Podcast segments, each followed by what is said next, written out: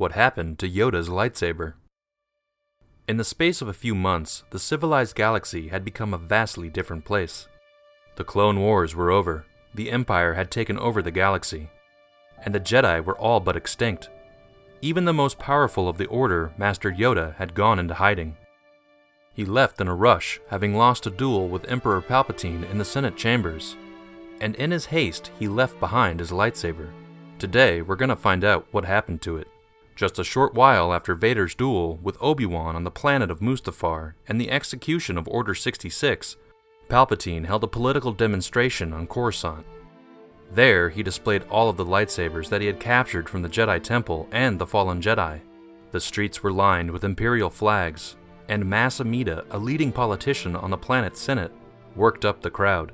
In a matter of days, the citizens of the galaxy had flipped like a light switch, suddenly condemning the Jedi and praising their new Emperor. An ever looming sense of dread preceded the night's events, as the Jedi's lightsabers commanded center stage, eventually, a sacrifice that would feed their appetite for entertainment. It was a truly sad sight to see an area once populated and protected by the Jedi now overrun with stormtroopers and evildoers.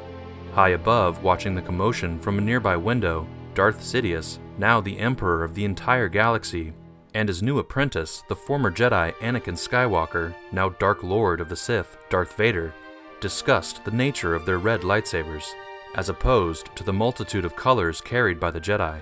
It was a topic that Amedda was about to address too, as he riled up the crowd with tales of how the treachery of the Jedi had been outed for their new empire. He went further, telling of the Emperor's bravery against them. It was all lies, and the crowd ate up every word of it.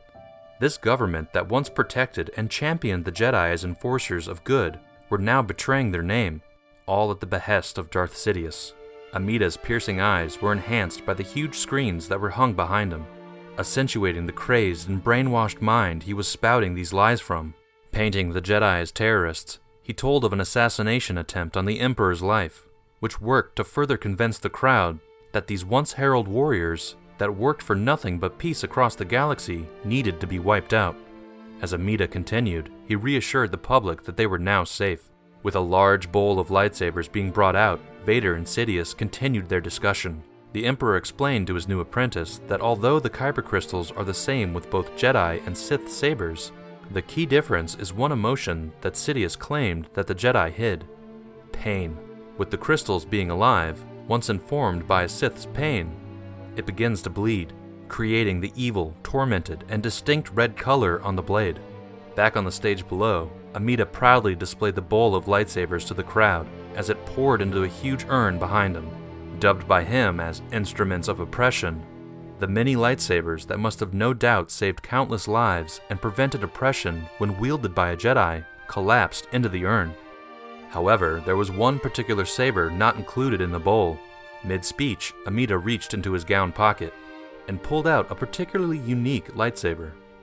Shouting that the galaxy had reached a new age of freedom away from the Jedi, he brandished the saber once owned by Master Yoda. Used to protect children, women, and anyone in need, this once heroic instrument was subsequently thrust into the urn with the rest of the lightsabers, painted as a symbol of oppression and violence. That couldn't be more ironic.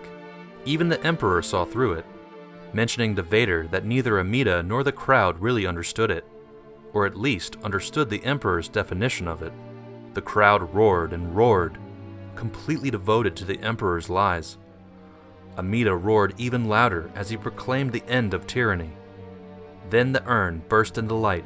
Yoda's lightsaber, along with countless others owned by fellow Jedi who were now being hunted down across the galaxy, were burnt to smithereens. Yet the Emperor's discussion about lightsaber color and origin had a deeper meaning, as he and Vader watched the flames from above. The saber of a Sith is not given, it is taken. Sidious could have gifted Vader any of those lightsabers to corrupt, even Yoda's, which would have carried extra poignance, but he understood that was not the point. Even if the Emperor painstakingly tracked down Anakin's former lightsaber, lost to Obi Wan in the battle on Mustafar, Vader wouldn't have taken it.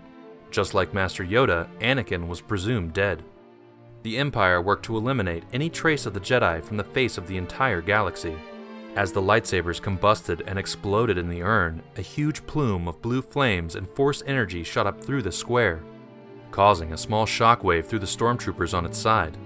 It was almost the last gasp from the Jedi, a final display of power showing that even in death, their power was still one to be reckoned with.